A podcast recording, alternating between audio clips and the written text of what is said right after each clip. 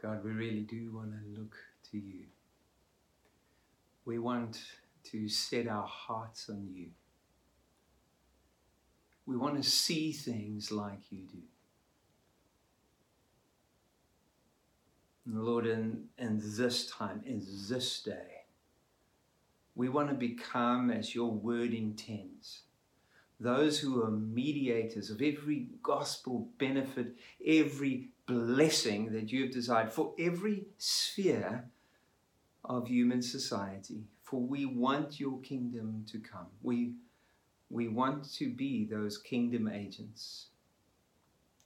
And so we ask as we get together today that you'd be seen and known. Open our eyes Lead us to you in Jesus' name. Amen. Good morning, everybody.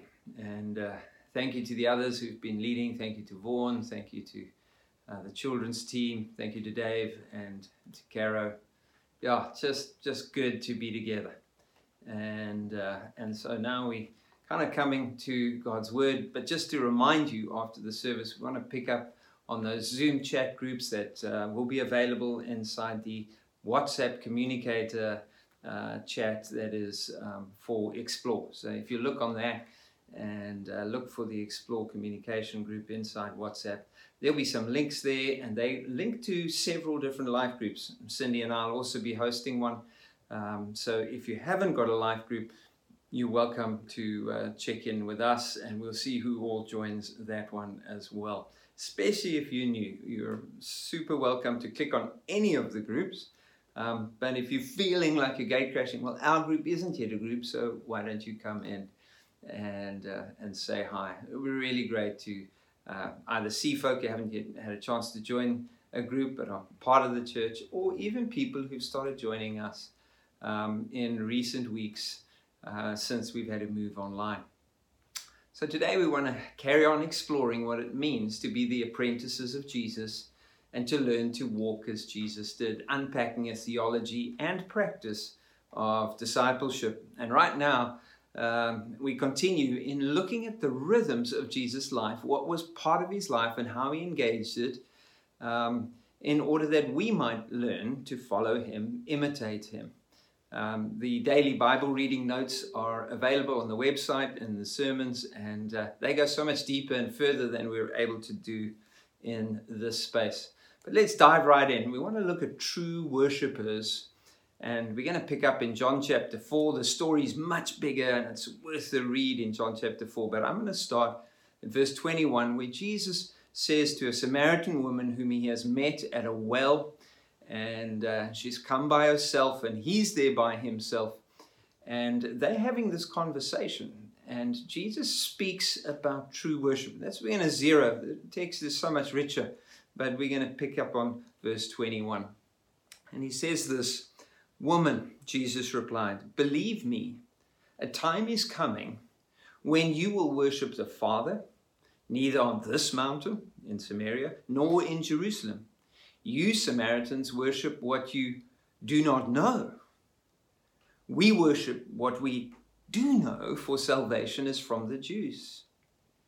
Yet a time is coming, and has now come, when true worshippers will worship the Father in spirit or in the Spirit and in truth.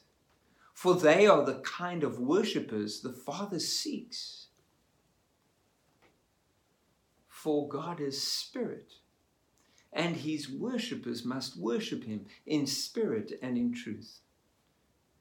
And the woman said, I know that Messiah called Christ is coming. When he comes, he'll explain everything to us.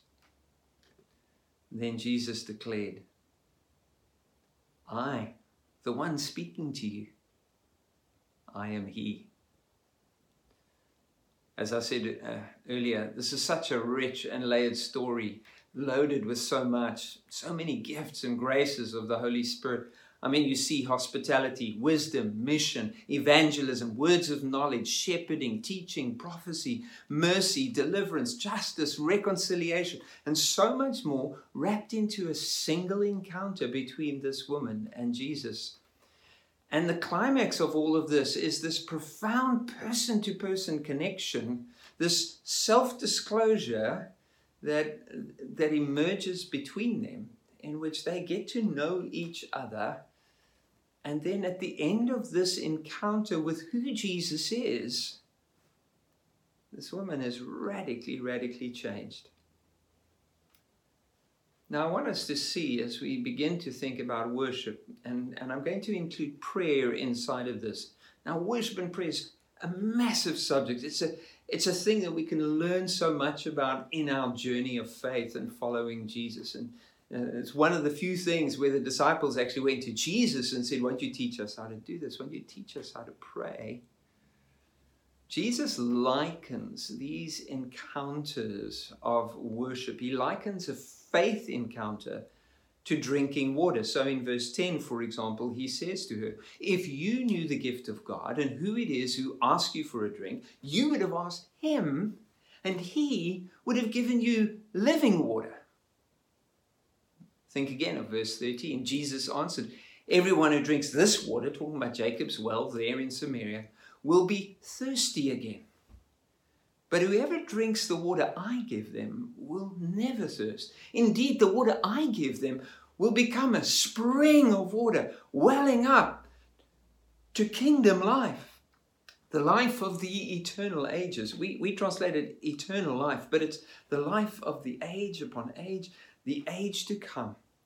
There's something of the power, the grace, the life giving essence of the age to come that enters this age even now when you have a faith encounter with Jesus and when you drink of Him. And so Jesus describes these faith encounters of worship, of prayer, of relationship. It's like drinking from a living well of water. There's something so deeply satisfying when you get to quench a deep thirst. There's appreciation, there's enjoyment, there's gratitude. How much more when our soul thirst is satisfied by an encounter with God?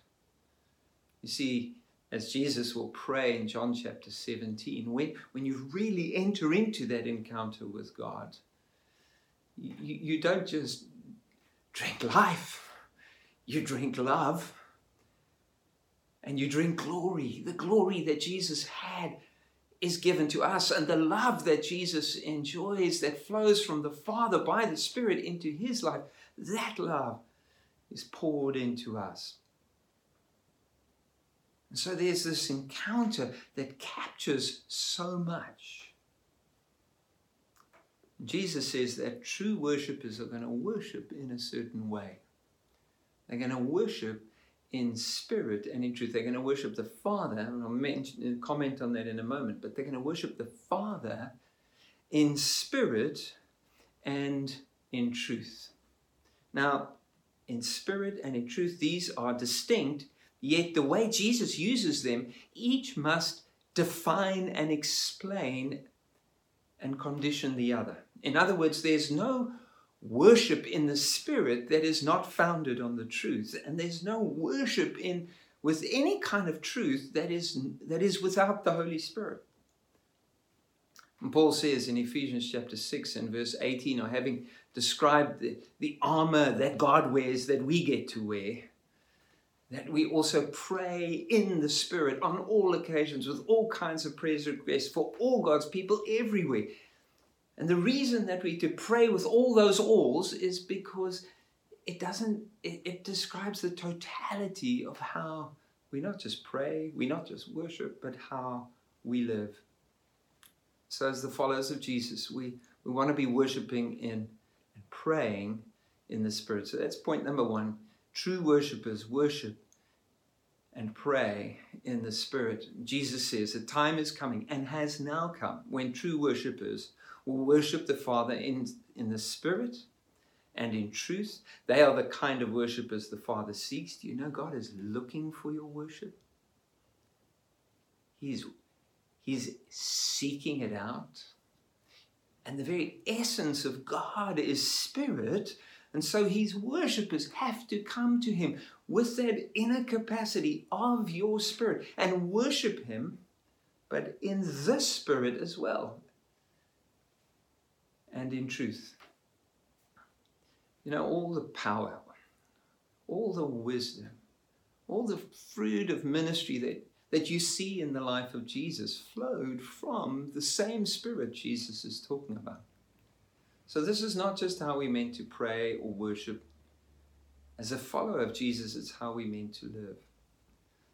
When we think of being in the Spirit or worshiping in the Spirit, one of the most amazing examples is of the elderly Apostle John uh, in the book of Revelation. He's, he describes a time of prayer. In fact, the whole book gets defined by this, in which he was, quote, in the Spirit. And, and in that time, he saw Jesus risen and glorified with a voice like the thundering of waterfalls, and his entire being as radiant as the sun.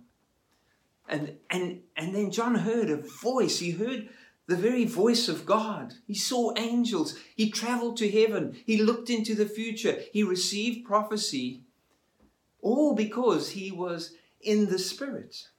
And at times he was told to not to speak or tell of what he heard and saw.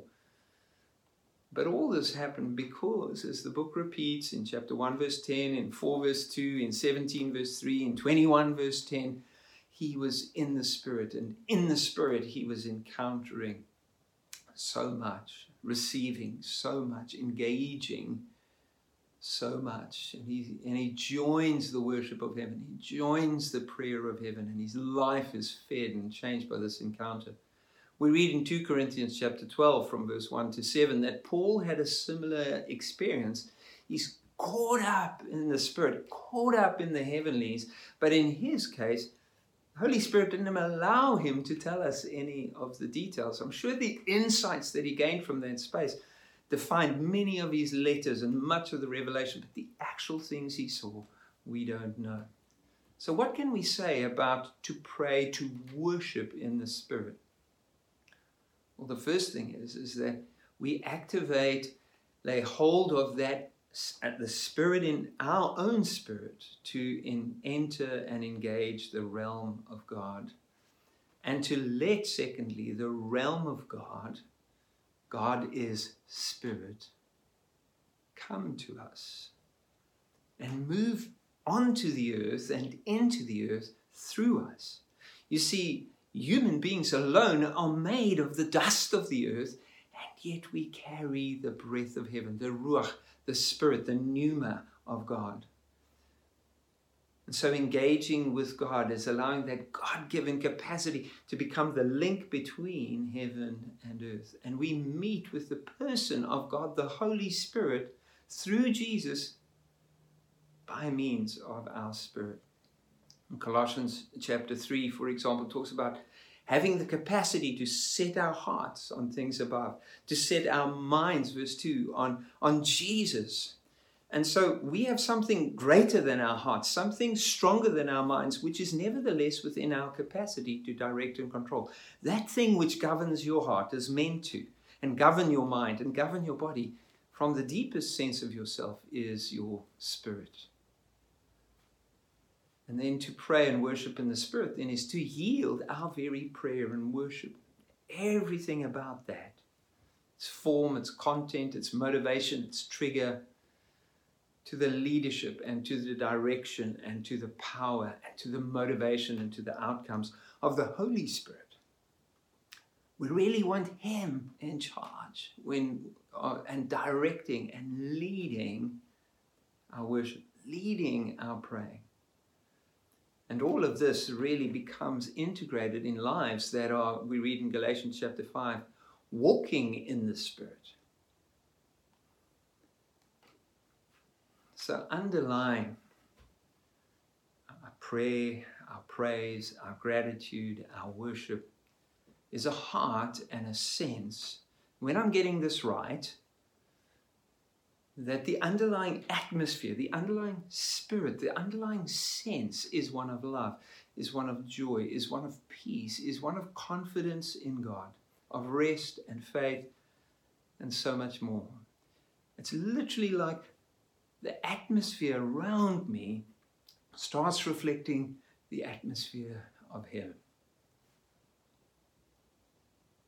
And when I'm praying in the Spirit, I cannot be praying in the same Spirit as Jesus prayed, connecting, feeding, drawing from that Spirit, and at the same time still be carrying and praying in a spirit of fear, spirit of uncertainty, a spirit of bitterness, a spirit of doubt, a spirit of pretense. You see, to get praying in the Spirit right means that I work out what is the sense, what is the atmosphere that I'm carrying in that very moment of engaging with God. You see, I, I found, especially in my early years trying to follow Jesus, that, that my praying was built on what I was worrying about. My praying was built on what I was trying to think through, or what I wanted, or what I was wrestling with and struggling. And, and to be honest, I was the engine of prayer. I was the leader. I, I delivered all the content in that space. And then I wondered why prayer was hard or frustrating or boring or even dead. So, too many of us actually think that worrying out loud and putting God as the brackets of that is, is helpful prayer. But we don't realize we, we're not in the spirit. We, we're actually the ones in control. We're actually the ones delivering all the content and, quite frankly, the atmosphere. And it's our stresses and our worries and it's the pressures and this stuff all around us. Now, I know that's true in the sense that we need to bring God what we need, but but in that space, prayer just becomes an attempt then to tell God what to do. You know, kind of in short, as I heard one guy say it, he had to confess, My prayer is, Lord, my will be done in Jesus' name. My will be done in Jesus' name. This is what I'm worried about. This is what I want you to do. This is what I need. Guys, such controlling, self absorbed, self directed prayer is useless, idolatrous, and frankly, deeply depressing. Sucks the life out of us. Because all we're doing is worrying in Jesus' name. All we're doing is, is getting angry and anxious in Jesus' name. Because we just don't have the right spirit. Now, that doesn't mean that we fake faith when we are genuinely struggling. Of course, we need to be honest, and earlier in the course, we looked at how to really spell out the things we need to be honest about and how to deal with them, how to bring them to God. We looked at a tool that uses the language of get out, skidoo. We looked at forgiving others when stuff comes into our life, and, and I'm building on that. But today I want to kind of move past dealing with the negative to really stepping into the positive. Jesus is describing to a woman who was missing the point completely. He, he incentivizes a change in her life by simply laying the positive before. He doesn't, he does tell her, listen, you guys are worshiping what you don't know. We worshiping what we do know. But we need to understand the power of being incentivized by that which is truly positive. And so while it doesn't mean what I'm not arguing for is some kind of fake it, I'm great, everything's fine. When I am struggling, I'm totally allowed to take that to God. But it does mean that I have to learn to discern which spirit is in charge of my heart and of my mind when I'm trying to connect with God. Jesus says true worshippers worship the Father in the Spirit. In Spirit. And both of those are permissible translations. And I think they intentionally have a lovely, uh, in a sense, synergistic ambiguity. So we worship in spirit. Second thing is that we do worship in truth. I don't know if you've noticed lately, but truth is making a spectacular comeback. Until uh, very recently, we lived in a cultural moment where people were determined to customize and personalize truth. And we talk about my truth as, as if somehow it's something I could possess and control and direct as I wished, if that were even possible. But, but suddenly, imposed by the circumstances around us and the world that is changing overnight, truth is back with a bang. It is being imposed by harsh reality. We don't get to invent our own lives as much as people tell you that's within your power. And the wider society around us and the culture is rapidly reaching agreement about the plague of fake news and the virus of conspiracy theories, and even the limits of science to no longer present itself as all knowing and all powerful with some kind of evolutionary view of human progress. We, we realize that those claims are not true. And so, truth has become a deeply powerful, precious commodity because we're suddenly realizing how scarce it was. We don't want people to mess around because lives are at stake. That's the thing. Jesus knows eternal life is at stake. And so she, he says to this woman, We worship what we know. We're going to worship in truth. So, what are the implications of worshiping in truth? Remembering that it synergizes with worshiping in spirit. You can't worship in the spirit and not in truth. You can't worship in, in truth and not be in the spirit in the way that I was describing earlier. So, what are some of the implications? The first is that we, the one we worship, must truly be God. We must worship the true God. And true worship is Trinitarian. The whole passage, the whole encounter just breathes the Trinity as Jesus reveals himself as Messiah, as the anointed Christ to this woman, and yet he's directing her word. And, and, and by believing in him, he, he, he is saying that you'll have a meeting with God and that that will be in the Spirit. And so we worship the Father in the Spirit and in truth, which Jesus himself said, I am the way and the truth and the life. And so true worship must be to the Trinitarian God. All other worship fails this test. True worship cannot worship false gods, no matter how sincere. The second is that what we say and declare about God in our worship, in our prayer, must be true. Now remember this that Revelation, Matthew chapter 13, Jesus explains, amongst many other places in the parable of the seed, that the revelation of kingdom truth is incremental. In other words, when you're faithful with what you've got, you get given more. So worship leads us to a place where we begin to think and consider and focus, set our hearts, set our minds on God, on things above, where Christ is seated there. And so there's an increase of revelation, of encounter, and of glory. So the key is we need to say that and declare that which is true of God. Be faithful to the revelation knowledge we do have, and we will find that God will take us deeper, He will take us further, He will increase, and we will move, according to 2 Corinthians chapter 3 and verse 18, into another degree of worship, another degree of face to face encounter. But it depends on getting truth as the foundation of that encounter, not just our wishes and not just our wants. What we say and declare about God in that encounter needs to be true. And also, worship in truth means that we must pray and worship with integrity. There can be no faking it till we make it here, no exaggerated claims. In Matthew 15, Jesus rebukes the Pharisees' hypocrisy with a stinging rebuke from uh, Isaiah the prophet. He says this in Matthew 15, verse 7 You hypocrites, Isaiah was right when he prophesied about you. These people honor me with their lips but their hearts are far from me. They worship me in vain. The worship is empty, it's pointless, it's meaningless because they're just teaching human rules. if we don't open our hearts and make sure that they are connecting with what our lips are saying, that there is integrity in the worship encounter, we, we know we're near to worshiping in truth. So, this is where we bring ourselves and everything that's true about us into the worship encounter. And lastly, true worship, worship must be uh, faithful to the worship patterns that God has revealed.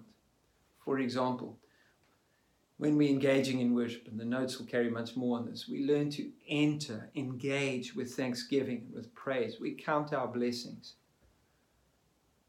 You know, there's a, there's a huge amount going on around all of us right now, but one of the things that we can certainly do, no matter what else is going on, is that we can, we can stop and say, God, thank you. And out of that place of praise and honor and declaring things that are true, we move into worship. We move close. We move to see and hear. And we begin to value, honor his presence. In scripture, the word presence often just simply means face. That when you're close enough to see the features of his face, is to be aware of the presence of God. And when we give value to the majesty and the glory of his face. And so I referenced it a little bit earlier, but 2 Corinthians chapter 3 verse 17 says, "Now the Lord is the Spirit, and where the Spirit of the Lord is, there is freedom." And we all who with unveiled faces now contemplate, look at, and reflect, reproduce the image of the Lord's glory are being transformed into his image with ever increasing glory, or from glory to glory. And this glory comes from the Lord who is the Spirit. In early 2006, during an extended season of prayer and fasting, I was privileged to include some of those days in a retreat up in the Drakensberg Mountains. And early one morning, I was sitting by a lake watching the sunrise over Castleberg Mountain, uh, quite nearby, filled, as it were, my vision.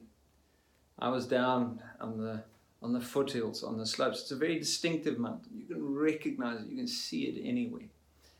And if you know it, you, you know what it looks like. And as I was sitting on this side of the lake, looking across the lake at the mountain, there was a breeze blowing. And, and so the water was moving. And as I sat there, slowly the breeze died down. And simply because it was an amazing time, I must have spent quite some time there. But as I was spending time there in prayer and in worship and in the Lord's presence, just sitting on a bench looking out over this view, slowly the water became calm and eventually completely calm, mirror image clear. And I could see the mountain inverted but nevertheless reflected in exquisite detail. I could see the mountain, but I could also see its image. I could see its glory in its image.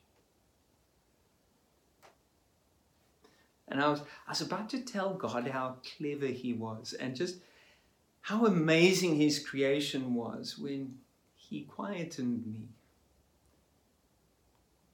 prompted me to listen.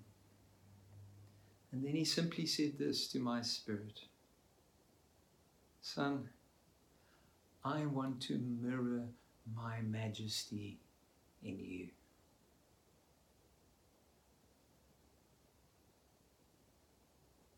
That's what happens when we really begin to worship Him.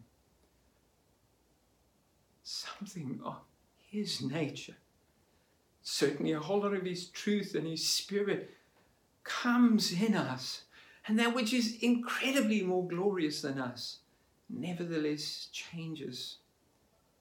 Something of His glory, something of His majesty begins to be seen in those who would look at him. But how could this be? Or Romans chapter 3 and verse 23, and we, many of us know this verse from another context, and it's correct in that context. It says, For all have sinned and fall short of the glory of God. We missed the glory. It says this, and are justified freely by his grace through the redemption that came by Christ Jesus, through the redemption that came by the Messiah named Jesus, the one who looked at the woman at the well and said to her, when she said, I know when the Christ, when Messiah comes, he'll explain this all to us. He said, I am he, the one speaking to you. It's me.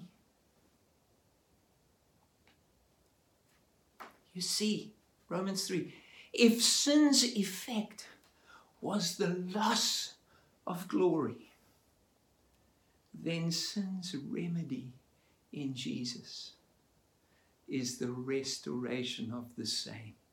Because of Jesus, glory, encounter with God in ways that shifts our minds, our hearts, that which we even count as truth itself gets redefined in the encounters with God.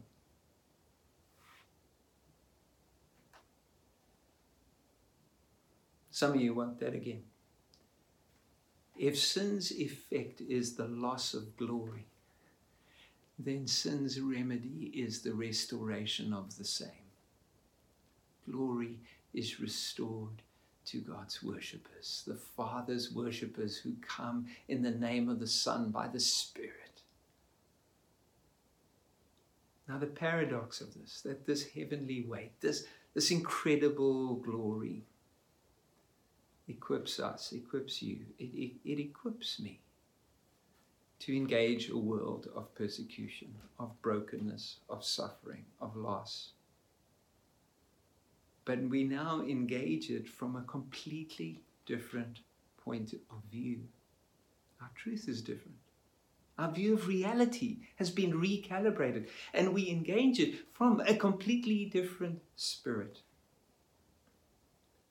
So something has been repositioned within us as we worship. Learn to become the true worshippers the Father seeks. And so we engage with the world. We move towards suffering with redemptive intent. We believe that we are the mediators of every kingdom blessing that God could possibly have for the earth. And our worship is not to make us immune from the world. It's not because we can escape the hardship of this world, but our worship enables us to engage the world without fear. We are no longer afraid. We have a different spirit. And the fact is, that when we've encountered Him, we're always far more impressed with God than we could be with anything else. Let's pray together.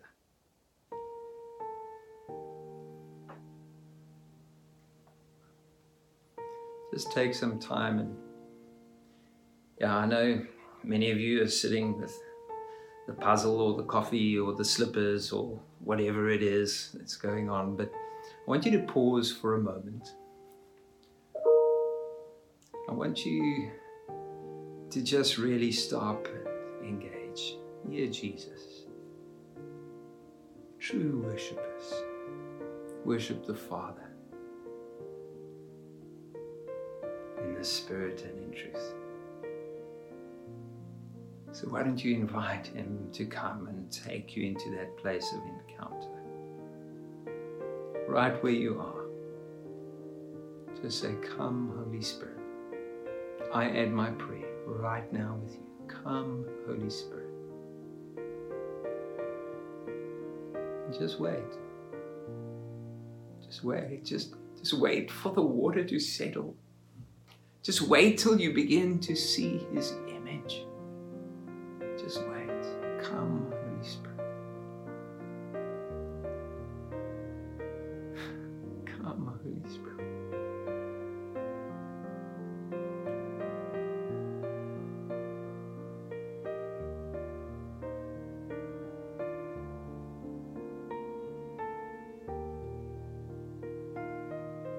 sense for some of you, God's invite. He's showing you you can pray with a different spirit. You can be completely honest about where you are.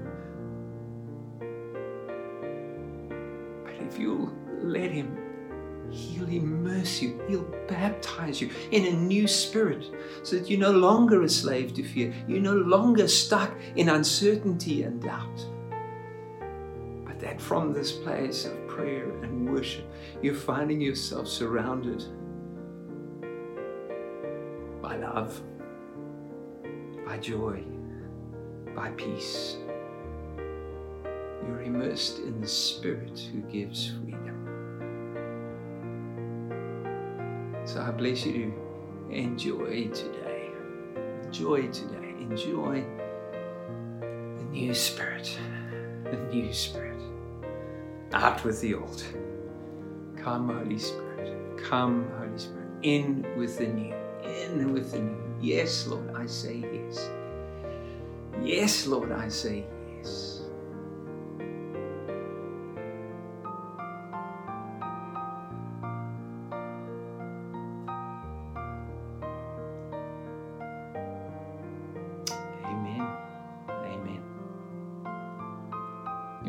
Take a few minutes and then join a Zoom meeting. It would be really great if you did that. And uh, bless you all. May His grace, the grace of Jesus, and the love of the Father, and the close friendship, connection, and fellowship of the Holy Spirit be with you all. Amen. Amen.